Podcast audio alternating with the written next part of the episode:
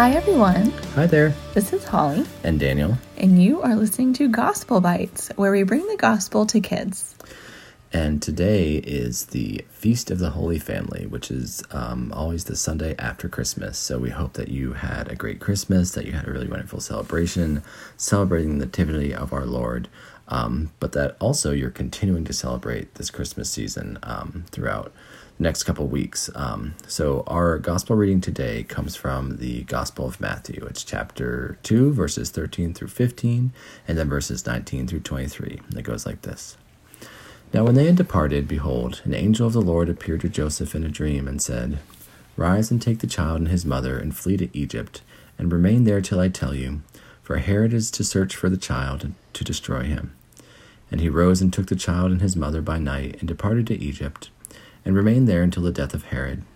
This was to fulfill what the Lord had spoken by the prophet, Out of Egypt I have called my son. But when Herod died, behold, an angel of the Lord appeared in a dream to Joseph in Egypt, saying, Rise, take the child and his mother, and go to the land of Israel, for those who sought the child's life are dead. And he rose and took the child and his mother, and went to the land of Israel. But when he heard that Archelaus reigned over Judea in place of his father, he was afraid to go there, and being warned in a dream, he withdrew to the district of Galilee. And he went and dwelt in a city called Nazareth, that what was spoken by the prophets might be fulfilled. He shall be called a Nazarene. So, um... we have seen Joseph get a message in a dream before, and that was before Jesus was born, when uh, Joseph is kind of not understanding what's going on. He's very worried about it, and an angel comes to him in a dream and says, Do not be afraid, and explains that the baby in Mary's belly is from God and um, will be, you know, become um, be called Son of the Most High. Um, and Joseph um, understands that, and immediately he goes up and um, kind of takes on his mission. So here again, we have Joseph receiving messages in a dream. Um, and something that's going on after Jesus is born, Herod, who was the king at the time, he had heard that this child was going to be born, who was going to be a great king. And so he was, he was worried, and he didn't want anyone else to be king. So he wanted to try to find the child, and he didn't want that child to grow up and become king. So, um, what the angel tells Joseph in a dream is to is to um, rise, take the child and his mother, and flee to Egypt. And then after um, the king Herod dies, he comes back to Israel. But then he leaves again. He's a lot. There's a lot of moving around, and Joseph is constantly taking Mary and Jesus and moving them around to keep them safe. Um, and I think one thing to keep in mind is these weren't simple trips. These are very long journeys that he's taking with Um, his wife and his young child. And I think it really shows um, Joseph's commitment to his mission as Jesus's earthly father, and his um, sense of um, responsibility for taking care of Jesus and protecting him. And in this reading, we get to see how Joseph, we get we get to be inspired by his fatherhood. He is showing us what a good father does, and a good father protects his family.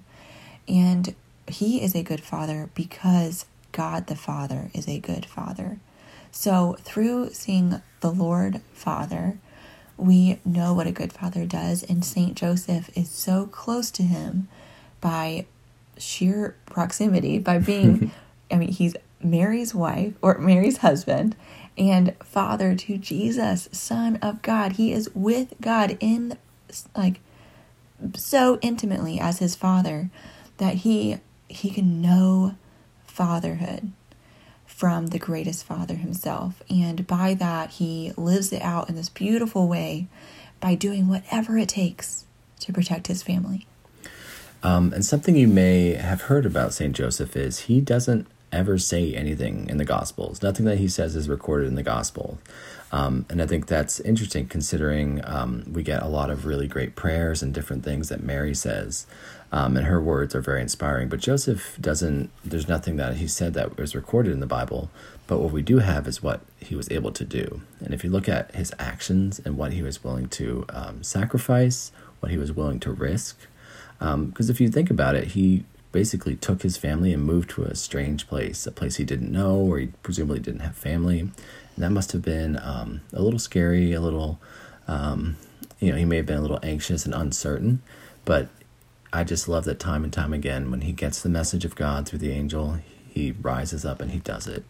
And I think we can really um, just be inspired by what Saint Joseph does, that he doesn't, you know, he doesn't get the beautiful prayers and different things, but he rises up and he, he does what God asks him. And that's really, really admirable. Um, and I think that if we were to focus on what God is asking us to do and to pray for the ability to, to hear God's voice, to hear what he asks of us, and to rise up and do it immediately, I think that's a really great prayer and a really great thing to focus on. It's really wonderful. I love that, how we've been given Joseph as just a beautiful, beautiful mo- model of um, following the will of God. He hears it and he does it. Uh, just as Danielle has been saying, just time and time again, he shows us that he, without hesitation, goes. And I just absolutely love that. And I think it's such a treat that we get to hear about that today on this Sunday. And we hope that you've been blessed by it. And um, we thank you guys for listening. And we will talk to you on New Year's Day. Can't mm-hmm. wait, guys. That's right. Have a wonderful Sunday. Bye, everyone. Bye.